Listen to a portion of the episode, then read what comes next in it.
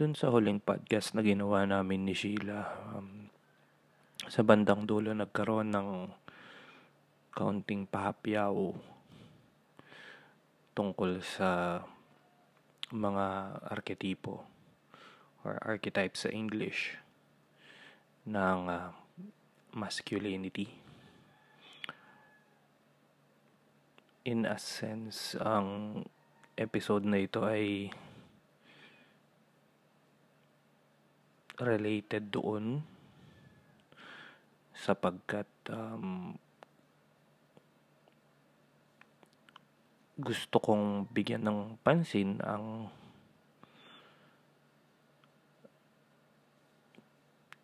ang paksa ng patriarchy. Alam ko isang isa itong napakalaking konsepto na controversial. Sabihin na nating um, madami ang uh,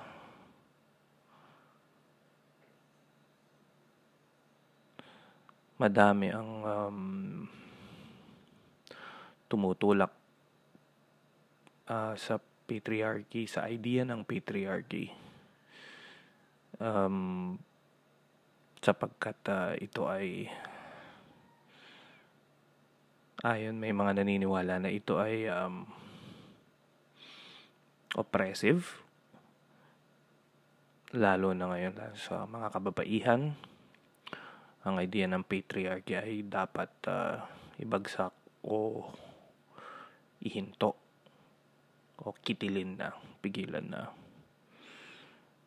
Um, bali, napaka-interesting kasi ng topic na ito, especially uh, recently sa mga um, paksa na pinagkaka-interesan ko. Um, namely yung um, mga mythologies, uh, mga istorya, mga katang isip um, na nagsisimbolize at nag nagpapakita ng kung paano i-symbolize ang patriarchy at ang matriarchy. At kung paano ang interplay nila ay paano na-develop ang mundo at ang paano na-develop yung buhay ng mga taong nakatira? Which is tayo kung paano tayo nabubuhay sa loob ng magkasalungat paradoxical to konsepto ng matriarchy at ng patriarchy. Paradoxically opposed sila pero at the same time complementary sila. At um, gusto kong ihayag ang mga dahilan kung bakit hindi natin dapat kitilin, ibagsak, tunawin ang patriarchy sa buhay nating lahat sapagkat ito ay may mabuti at of course hindi hindi actually mabuti. May meron itong um,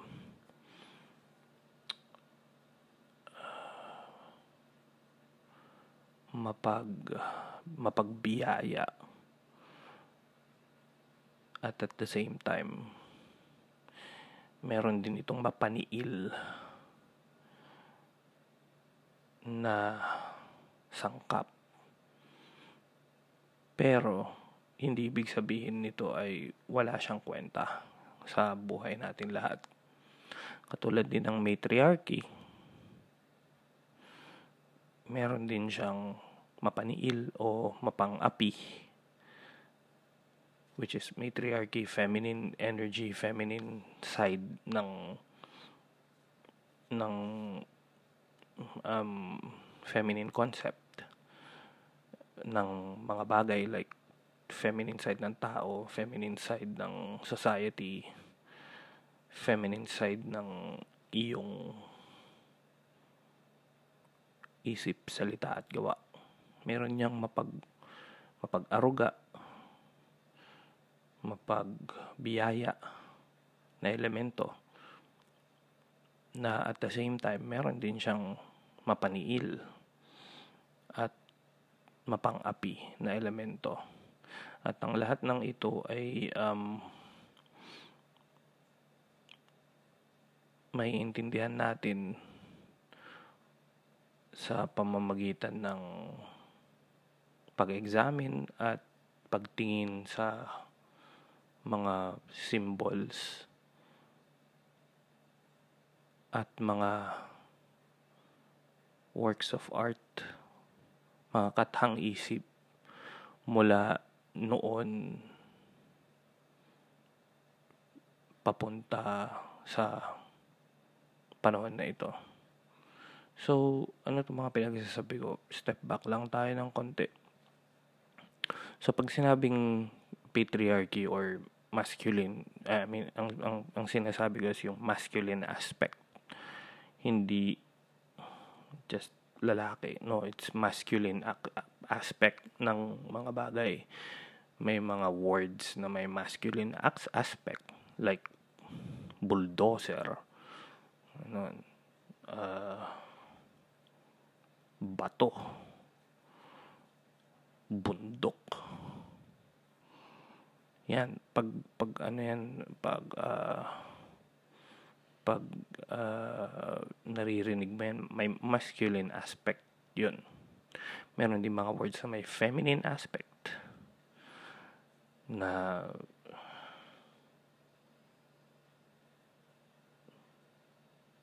lipstick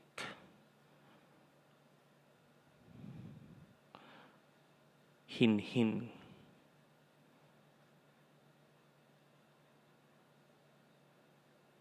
Uh, so, parang hindi ko sinasabing um, hindi, hindi ko kinakahon sa category ng taong babae at lalaki when I say masculine feminine. Ito ito yung mismong aspects ng ng mga bagay. Okay. So unahin muna natin ang ang um, feminine aspect Okay. Ano ba usually ang symbol, ang pinaka-common na symbol na may feminine aspect? Of course, nature. Tana tayo sa nature. Si Mother Nature. Siya yung pinaka sabihin na nating lahat makaka-relate na ang nature is mother. Nanay, ina inang kalikasan. Hindi natin sinasabing amang kalikasan. Ba, sinasabi natin inang kalikasan. So si inang kalikasan, kaya ng sinabi ko kanina, ang mga aspects na ito ay mayroong mapagbiyaya at mayroong mapaniil o mapang-api na aspeto. For example, ang ang nature, ang planet ang Earth. Nature. Hindi nga lang siya limited sa Earth. Like, nature itself. Um,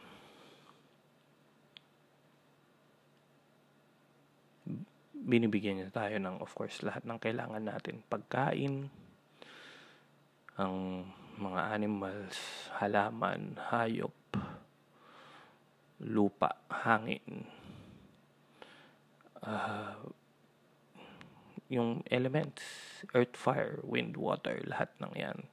Si Mother Nature ang nagbigay sa atin yan. Ganun siya ka, ka mapagbiyaya. Biniyayaan niya tayo niyan. Pero, kay Mother Nature din galing ang coronavirus. Kay Mother Nature, Nature din galing ang uh, mga baha lindol, mga sakuna. So, makikita natin sa Mother Nature itself at the very fundamental level. Complex kasi siya. So, meron siyang positive at negative aspects. So, punta naman tayo sa masculine aspect, yung counterpart. Ano ba ang counterpart ng nature? Ang counterpart ng nature ay ang culture. Ito yung parang kung ang nature ay you know, well, natural, you know, culture is man-made. Ito yung traditions. Ito yung aspect ng humanity at ng, ng actually ng reality na like that rigid mga constructed mga constructs. Um, like yun nga mga usually pag mga mga uh, gawa sa mga ginamitan ng uh, logic like para mabuo. Baga like makina. Ganyan. Hindi nature ang parang hindi hindi nature ang self-driving cars or artificial intelligence. Yes, you can argue to a, to you know um, uh, a certain point of view, but you know generally pag pag yung culture yan yung mga ganyang aspect culture traditions mga batas ng like civilization yan ay masculine energies ang manifestation niyan. Masculine slash patriarchy. Ngayon, ang patriarchy na ito is society. Diba? Yan nga yung mga, mga, mga, mga parang kung iisipin natin is may nature, may may bundok, may dagat, may hangin, may mga ganun, may nature, may gubat.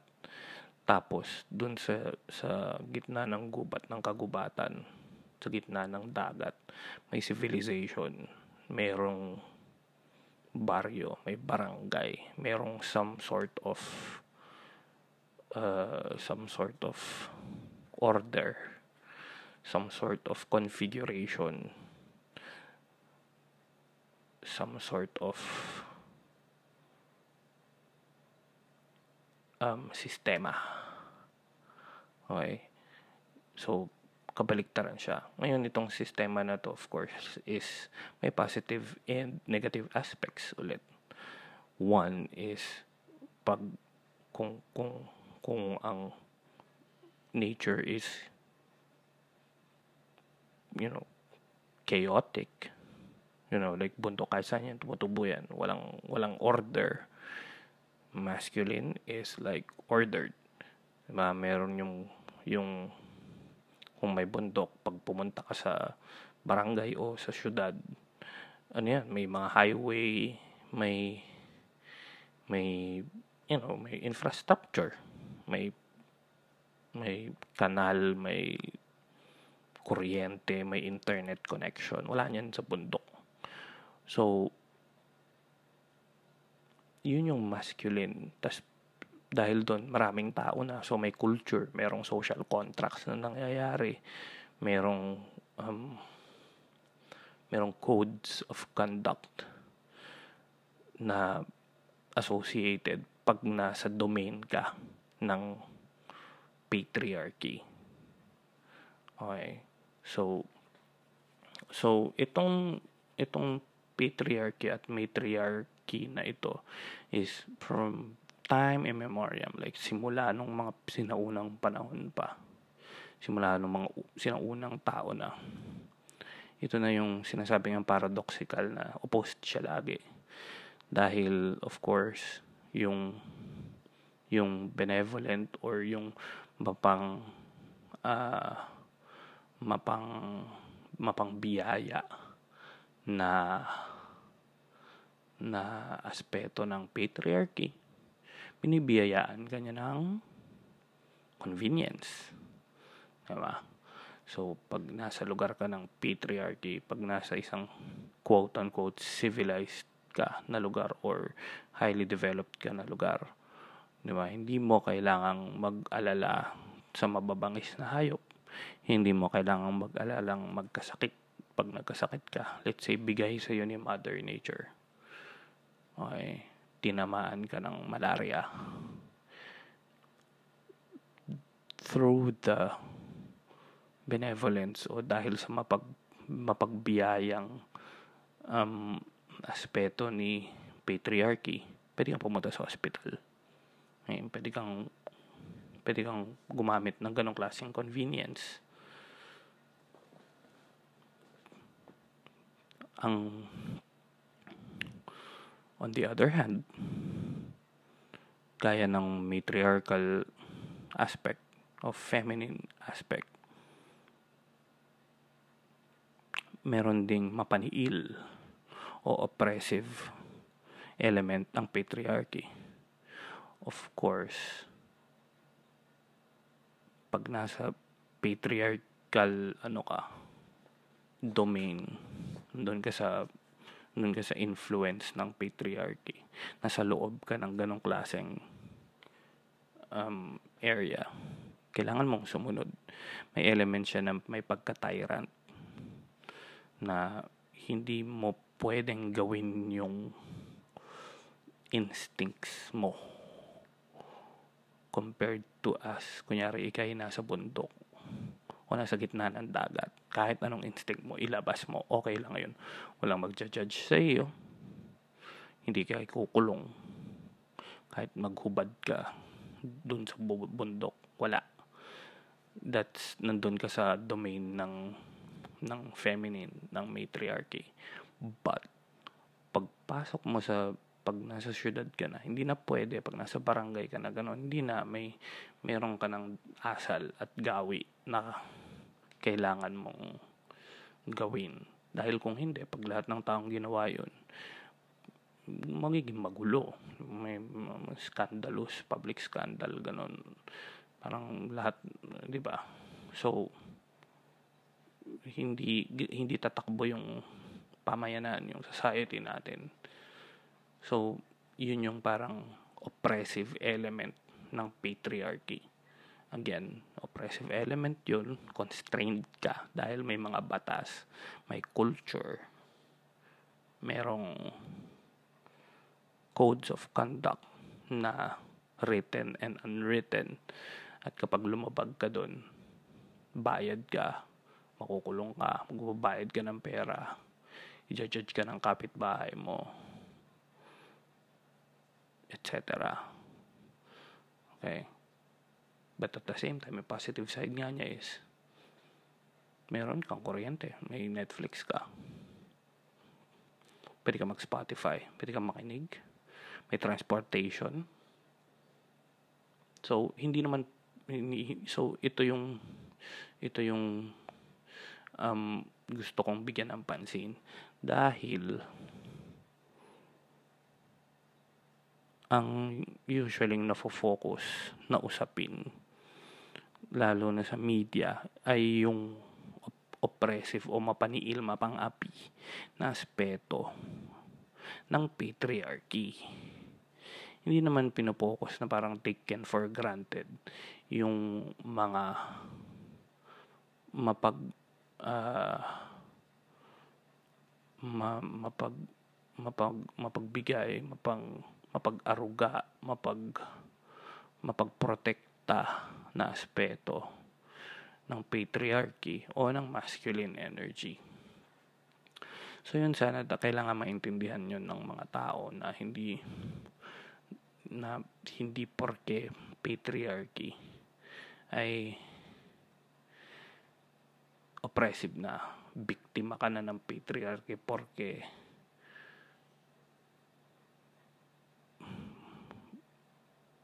rason kung ano man yung rason mo okay so nadadaan yan sa usapan sa mga hindi, hindi pasigaw again um,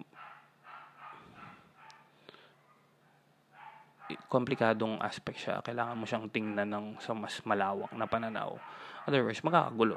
Yung mga, like, may mga extreme, extremist na feminists na na nagsusulong na yun nga ibagsak na ang patriarchy. Eh, paano na yun? Sino na yung magme-maintain ng mga infrastructure natin? Sino na yung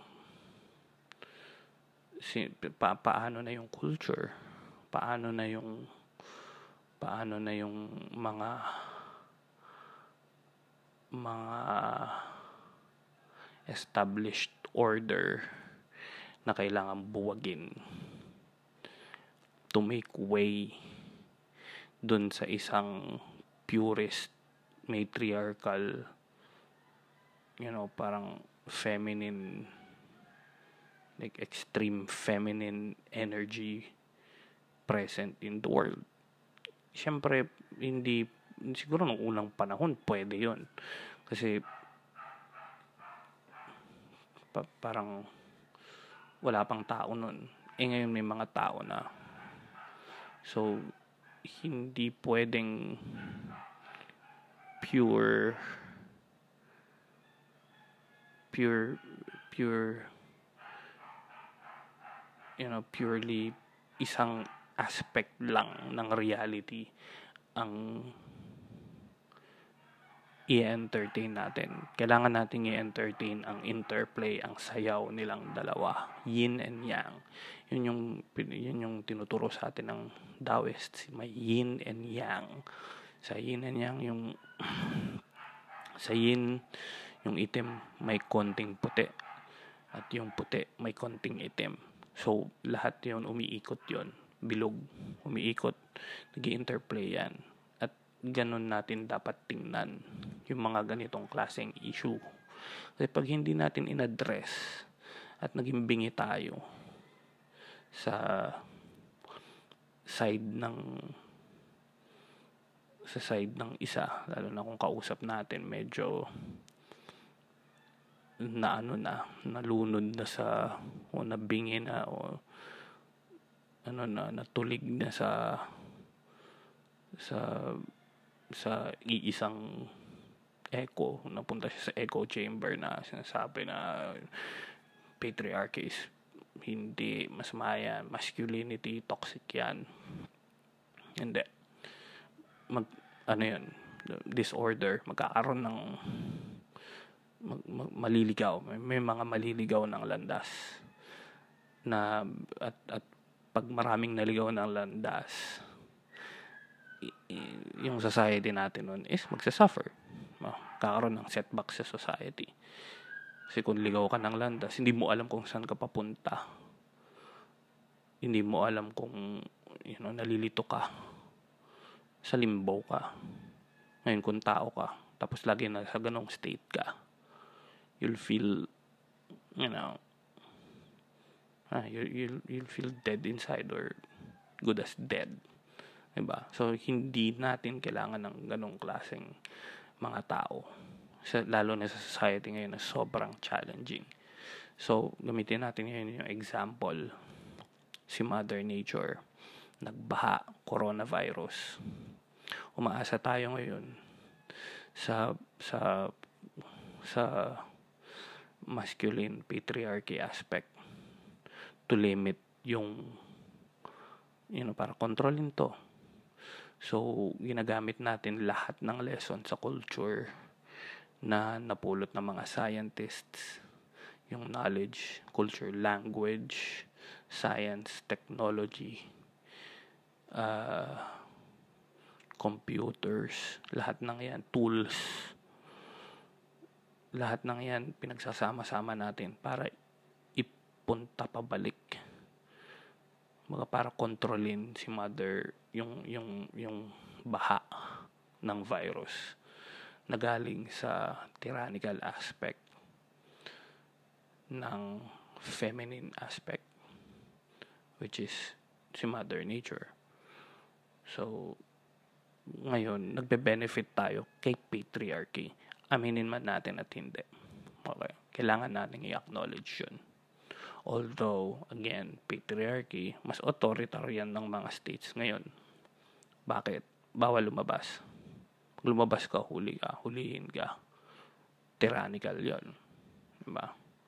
Now, ito sila, you can't, of course, may exceptions din to na pagka tyrannical ka, tanggapin mo na lang. Siyempre, merong, merong tamang level ng, baga may balanced level yan na na hindi ka pwedeng maging uh, masyadong mapang-api, mapaniil sa mga citizens mo dahil magre-revolt. Like parang tong anti-terrorism bill galing siya sa patriarchy. Okay. So, naramdaman ng mga tao na masyadong mapaniil to, masyadong mapang-api. Bina-violate nito ang constitution. Okay. May mga may mga rights, may mga karapatan na self-evident na pinag-usapan na matatapakan nito. So, lahat ng to, galing kay patriarchy, kinikip in check naman. Kinipi, kinikip din in check ng mga mga inside forces, mga forces within the patriarchy to you know balance it out. Okay, na luwagan mo ang ang parang parang sinasakal mo na kami masyado parang uh, daddy daddy daddy government daddy parang you can even think of it as the father you know father spirit spirit of you know father spirit of the of of of society father society. So parang yun yung kabaligtaran si mother nature at si father culture and society. Okay.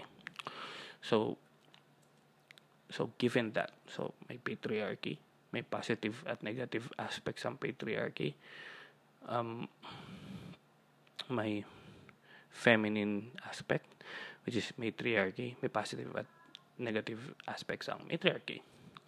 Ngayon, baba tayo ng konti sa level of analysis kasi yung abstraction natin mataas. Ipunta natin sa analysis ng individual. Ngayon, pupunta tayo sa individual analysis. So, pumunta tayo ngayon sa culture. Specifically, gusto ko mag-focus sa culture recently, yung nagkaroon nung nung uh, kay yung yung hashtag iha ko.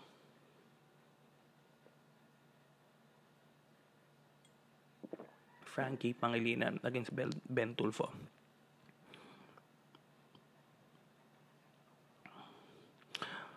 Excuse me, inom lang ang tubig. So, Okay. So, kung tatanungin mo ako, validation ng isang masculine um,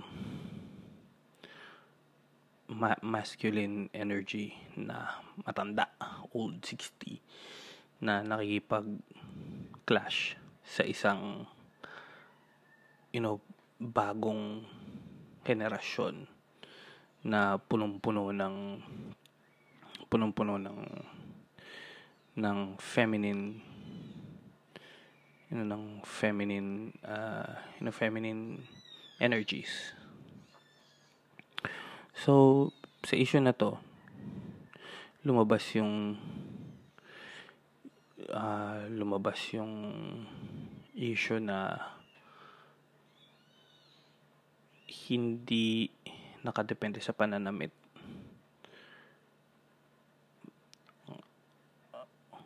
Kung paano maghahasa ang mga kababaihan. At itong rape culture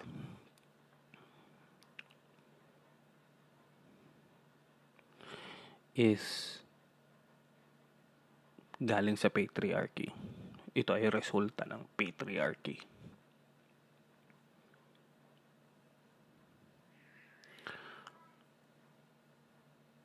So, yes, my point. Wala namang, you know, sabi nga ni Sheila sa usapan namin, no buts. Rape is bad.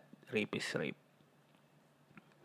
Walang mabuting, ano yun, Walang mabuting naidudulot yon.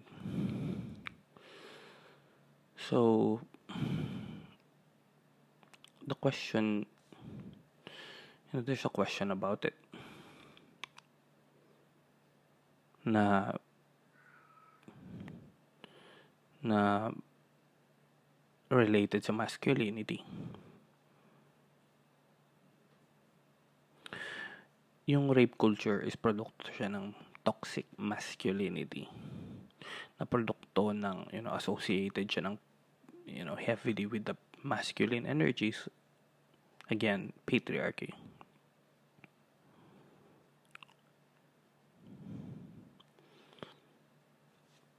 Magta-tangent tayo ng konti merong book. Okay, dito papasok since nasa nasa individual level na tayo ng analysis. Um, may may studies. Okay may may may book na napaka helpful to understand kung paano natin mas maiintindihan pa kung paano kontrolin itong toxic patriarchy, toxic masculinity sa pamamagitan ng pag pag-imbue o pag pagtatanim ng masculinity sa mga kalalakihan ng you know, mas higit pang masculine energies sa mga kalalakihan para makontrol o para ma mawala ang rape culture. So, sa sa sa unang dinig parang ang counterintuitive niya toxic masculinity na nga dadagdagan mo pa ng masculine energies edi mas lalo mag intensify yun. Well, yes, na mukhang ganun nga yun. Pero, okay, sit and strap yourself kasi this will be quite a ride. So, from philosophy, pupunta tayo sa psychology sa psychology, since nasa individual na tayo, psychology ng masculinity at kung paano ito nakaka-affect yung like psychology ng masculinity sa isang individual at paano ito nagre-replicate at nagma-manifest sa society at kung pag nangyari ito ay nagma-manifest ang toxic effects ng patriarchy sa society na yun nga yung nagiging issue. Okay. So, may libro. Ang title niya ay King, Warrior, Magician, Magician Lover. Robert Moore, author niya. Search search mo lang 'yon. It's very helpful. Okay.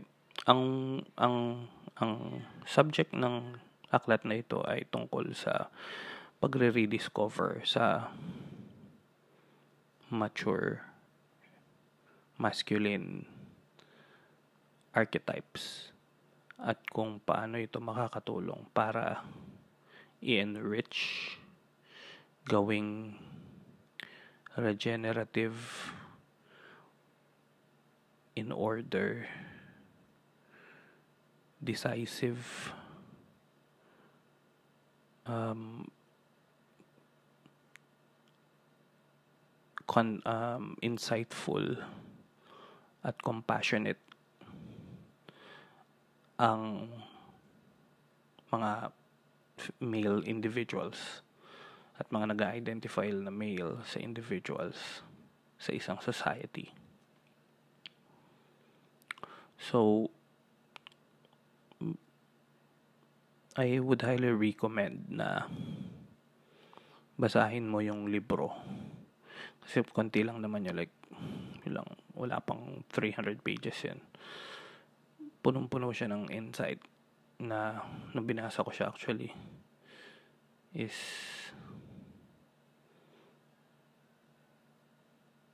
ang dami niyang conceptual at practical applications na makakatulong hindi lang sa pag i-improve ng sarili pero nakakatulong din kung ikaw ay tatay na at may anak kang lalaki. Matutulungan kanyang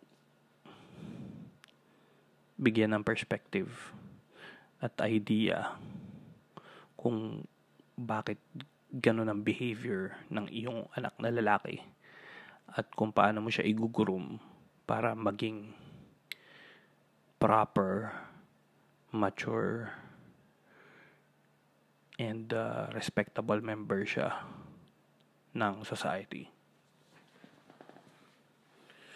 Okay, so balik tayo dun sa ano, dun sa sinabi ko kanina. Paano ma makakatulong ang pag-reinforce ng masculinity para i-end ang toxic patriarchy? Ang sabi sa kanilang napag-aralan, ang toxic masculinity o itong effect na ito ng patriarchy Actually, wala naman silang sinabing toxic masculinity. Pero ang ang mga ganitong behavior ng mga kalalakihan yung nagkakapag ano sa kanila na as like rape gano'n nag, nag, nagbubunsod sa kanila na mga rape mang dominate is uh, ito ay effect ng isang immature na psychological state of mind. Immature meaning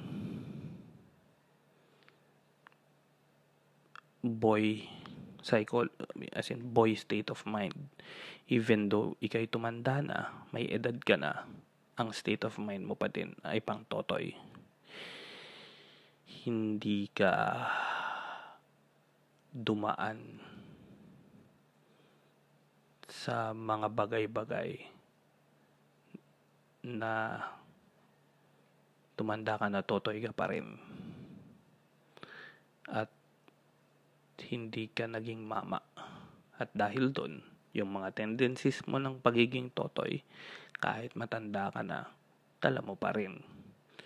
So, ano ba ang pinagkaiba ng boy psychology sa man or you know, totoy psychology versus mama psychology? So, let, kung kung magte-take a trip tayo sa childhood ng kalalakihan um, usually kasi ang ang boys is ano yan, takot yan. Mga, although, syempre, lalaki ka. Ikay batang lalaki. Um, dahil totoy ka, mayroon kang masculine energies like aggression ganyan um pride tapang courage ganon. Pero hindi mo pa siya kayang i-apply in a social setting. Okay? So para maging mama ikaw, merong mga rites of passage na kaya ka bata, nagiging binata ka. And then, galing pagka binata, nagiging mama ka na. Okay. So, itong mga rites of passage na ito, gaya ng pagtutuli, ganun, sa mga kalalakihan, hindi lang siya basta isang medical procedure kasi na para makontrol yung let's say UTI ganun mas sigit pa doon yung purpose niya nung unang panahon so yung pag may, may mga tribes, may mga lugar na hindi nagpa-practice ng pagtutuli. Pero iba yung rites of passage nila. Papunta from boyhood to manhood. So, halimbawa, sa Africa, meron dong kalimutan ko na kung ano yung tribe. May pero meron doon na ang rite of passage nila para maging isang binata ka na from boy to a man is makikipaghampasan ka ng um, sanga ng kahoy. So, makikipaghampasan ka literal tatlong beses. Pupunta ka. Bali, magkiki, makikipagkita ka sa representative ng isang tribo. Tapos, representative ka rin ng pamilya mo. So, may kabilang tribo. Isipin na lang natin kabilang barangay kukuha ka ng sanga ng kahoy, dadalin mo sa tatay mo. Yung tatay mo tutulungan ka niya. Pipiliin kung alin yung ipa, pinaka the best na panghampas. Ngayon,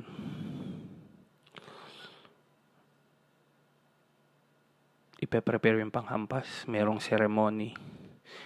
Magdadamit ka, may appropriate attire. Pupunta ka doon, maglalakad. Haharapin mo na yung kalaban mo. Magsasubmit ka tatlong beses hampasin ka. Hindi ka, so parang rite of passage siya, trial, trial siya of strength, yung endurance mo sa pain. Dapat hindi ka mag-flinch, hindi ka magpakita ng kahit ano, kahit hampasin ka talaga full force. Hampasin ka ng tatlong beses, dapat diretso lang yung mukha mo. Ganong klaseng masculinity yung ine-expect ng society nila dun sa mga boys na papunta sa pagiging mama. So, ano mangyayari pagkatapos nun? Pagkatapos nun, pag hinampas na sila ng tatlong beses, ng malakas na malakas, nung parang kaedad din nila, pag na-survive nila yon takbuhan yung mga tito nila, mga kabarangay niya, katribo niya. Tuwang-tuwa sila like, yay! Parang proud na proud sila. Okay. Dun sa, dahil hindi siya nagpakita ng sakit So, yung mga lahat ng taong nandun, para siyang it's a, it's, it's a communal activity. I-determine nila kung sino yung nanalo dun sa hampasan. Ngayon kung ikaw yung nanalo dun sa hampasan, kunyari mas malakas kang humampas, ikaw yung nanalo, mas malaking pride yung ibibigay mo sa pamilya mo nun. Na as a boy, napakalaking transformation nun sa iyong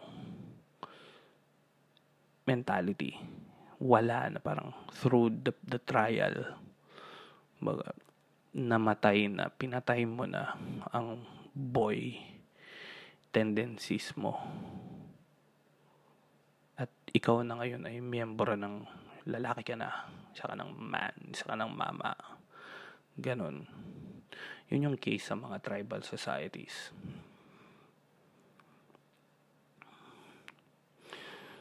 ginagawa pa rin siya ngayon sa iba't ibang parts ng Africa, mga ganon, mga tribal societies. Ay, hindi ko alam kung dito sa Pilipinas kung may mga ganong rituals. Pero the point is, may mga yung pagtutuli. It's the same thing. Yun yung isang rite of passage through pain, trial of pain. Dapat hindi ka mag-flinch kapag tinutuli ka. Kasi, syempre, parang dun sinusukat ang pagkalalaki mo. At kung paano ka tatanggapin ng tribo, ang mga katribo mo. Kung tinutuli ka, tapos pumiflinch ka, umiiyak-iyak ka, nanonood yung mga katribo mo forever pagkatapos nung ceremony, nung pagtutuli sa'yo. Yun na yung identity mo sa yung community. Ikaw yung tinutuli, iiyakin ka. Okay. So, yun yung importante, importansya ng rites of passage from boyhood to manhood para i-shed out mo yung boy psychology mo. At ngayon, ikaw na yung magkakaroon ng mas mature outlook. Hindi lang kasi yung pain. Part, part din ng, part din ng um, rites of passage yung pagbibigay ng knowledge ng mga elders. Like, bibigyan ka ng knowledge, let's say, sa hunting or bibigyan ka na ng mga tools, mga kit, like your kit. Tuturuan ka, parang ninong. Yun yung mga ninong dapat supposed to be role ng ninong. Natuturuan kang mag-hunt, tuturuan kang gumawa ng bow and arrow, tuturo, tuturuan kang magsaka, tuturuan kang magkatay ng hayop, something na, something skill na useful na magagamit mo onward sa buhay mo. Being a part of the society as a man, a full-grown man. Ngayon, balik tayo sa boy psychology. Paano kung walang rites of passage na ganun? let's say walang walang rites of passage which is like ngayong modern society na wala nang like sa lalo na dito sa mga syudad wala nang mga ganong klaseng rites of passage like matagal na like seen as barbaric or something like that so walang walang walang transformation ng consciousness mula sa boy papunta sa full grown man at laganap yung ganun ngayon, ang daming mga Peter Pan, let's say mga ayaw, like, don't grow up, it's a trap. Sure. Pero, nandun ka, stuck ka sa ganong stage. Okay, nandun, boy ka lang. Kumbaga, kaya ka tinatawag na supot. Kasi bata ka pa din, supot ka. So, parang hindi ka dumaan sa right, right of passage. Doon nag, doon nag feeling ko hindi ako expert, but I feel na yun yung original. Pag tinawag kang support, derogatory yun. Ibig sabihin, you're still a boy. Hindi ka full-grown man. Okay. Now, ano yung mga boy psychology? Ano yung mga boy tendencies na nagre-remain sa state of mind ng kalalakihan? Kapag hindi sila dumaan sa ganong ordeal, sa ganong rite of passage through pain or through strength or through some some trial, some rite of passage. So, nandun pa rin sa state of mind nila yung mga boyish tendencies. Like, let's say, kapag ikaw yung tipo ng batang aggressive, let's say hindi ka pinapalo ng nanay mo or ng tatay mo. Let's say masyadong yung masyadong kumbaga masyadong benevolent. Parang nung maliit ka pa bigay sa iyo lahat spoiled brat ka ng paglaki mo. Kung walang nag nag nag ano sa iyo na nag nag uh, initiate sa iyo papasok ng society? Nagbigay sa iyo ng knowledge how to conduct how what society is about what what is sex what's proper sex? How how to properly have a relationship with a woman? You know yung mga ganyang lessons walang nag-mentor sa iyo ng ganun habang pagpapasok ka. Wala kang idea nun. So impulsive pa rin yung behavior mo.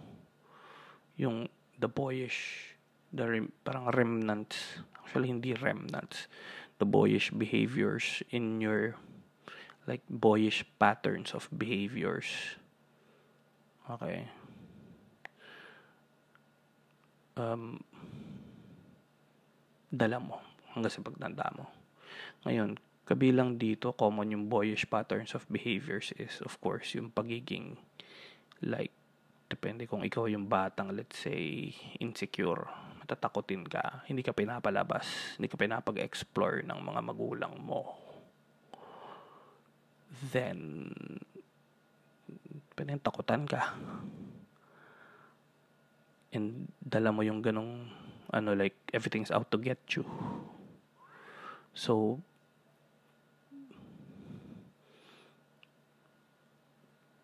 paano ka nagre-react kapag sa challenges ng grown-up world.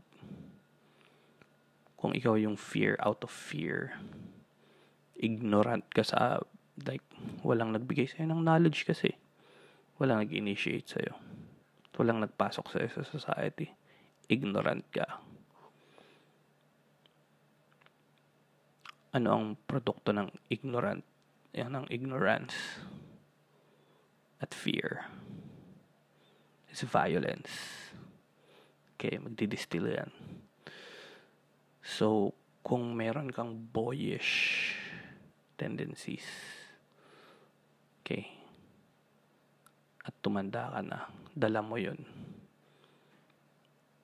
May tendency ka na mag, as a grown, kumaga as parang, you look grown up, but your state of mind is still not. Then, may may ganun ka mag-react. Ganun ka mag-react nung nung totoy ka pa. Tumanda ka, ganun ka pa rin mag-react. You react with out of fear and ignorance. Okay? And then you get violent. Because that's it. That's all you know. Okay. Doon ka lang magre-regress ka. Balik ka kay mommy balik ka kay daddy. Ganun. Now, on the other hand, if ikaw naman yung batang tyrannical, spoiled brat, okay, ikaw yung lahat ng gusto na susunod, dominant ka. Yung isa is medyo passive. Ito naman is dominating. Yung isa is submissive kasi takot siya. Takot lumabas. Let's say, ikaw yung batang, ikaw yung totoy na aggressive. Ikaw yung bully. Ikaw yung mayabang. Nung totoy ka pa walang nag-initiate sa'yo. Papasok ng society. Walang nag-impart sa'yo. Masyadong mataas ang, like, alam mo lahat, know it all ka. ba diba? So, hindi, hindi ka nakinig. Kasi walang trial eh. Hindi mo na shed out yung boy psychology mo. Yung boy state of mind mo. Masyado kang, masyado kang hambog. Paglaki mo, dala mo yun Paano pag pumasok sa trabaho mo? Paano kapag first, ano mo, may natipuhan kang babae? Dominant ka. Nakukuha mo yung gusto mo. Aggressive ka. Hindi pwedeng hindi. No, no means no. No. Wala sa'yo yun. So, ano yung nagiging produkto nun? Diba? So, ikaw yung nagiging super aggressive naman na kind ng lalaki. Okay. Na totoy pa rin kahit matanda na. Ngayon, it will bring you trouble, of course. Again, ikaw, kapag ganun ka pa rin, totoy ka, tapos masyado kang aggressive ganun, you'll, may, may price yun, may kapalit yun. Either si father society, kukulong ka. Kasuhan ka ng rape. Diba? Kasi, kasi dominant ka. Or violent ka. Diba? Merong vi- vi- you're a danger to yourself and others. Kukulong ka. Or i-institutionalize ka. I think it's a better general term. I-institutionalize ka. Or pwedeng si Mother Nature din ako mana sa'yo. Ang magparo, ang you know, bumawi sa'yo. Dahil hindi mo kinontrol yung you know, like yung boy state of mind mo. Nagpa-possess ka dun. Okay, hindi mo na shed like parang yung batang makulit na hindi nakikinig sa magulang. Sinasabi ng magulang, dito ka lang, dito ka sa may campfire. Kasi pag dun ka sa, pag lumayo ka dito, kakainin ka ng ano, kakainin ka ng sawa. Hindi nakikinig sa magulang, masyadong proud, masyadong aggressive, know it all. Umalis sa campfire. Same, dominant know it all. Kainin ka din Mother Nature. pwedeng in retaliation. Mali pala yung ano mo, si mother nature, yung babaeng gusto mo, yung babaeng gusto mong i-dominate through violence. Like, para makuha mo yung gusto mo, which is sexual intercourse. Lalabanan niya sa'yo, kagatin ka. I don't know, patayin ka. Who knows? Who knows what's gonna happen to you? Okay. Now, so that's the issue. Walang, walang, parang, itong ganitong klaseng state of mind, the boy state of mind, permeates the patriarchy and produces toxic masculinity. Now, the book says ang mitigating factor dito is to remember and to look back and to understand and to rediscover yung mature masculinity.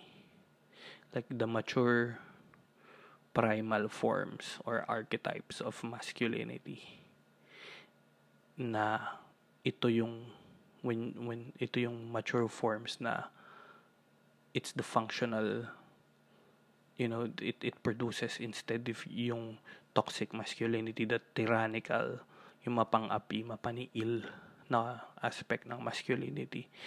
If you rediscover this yung mature masculine aspects ito yung kabaliktara naman. Ito yung mapag-aruga na side. Ito yung regenerative side ng masculinity na masculine aspect. Ito yung contemplative. Ito yung wise okay? Ito yung compassionate. Alright? So ito yung ang ang apat na forms na to ng mature masculine is the king which is the wise one Okay? The warrior, which is the decisive one. The magician, which is the contemplative one. You know, the wizard. And the lover, of course. The relatable one, the sensitive one. So I think um yeah, um we'll go deeper dito sa usapin ng archetypes na to and how we can you know help the pop this the, the society filled with boy energies to mature up to grow up to you know I know yung term na to is yung mga sinasabi na toxic masculinity daw to.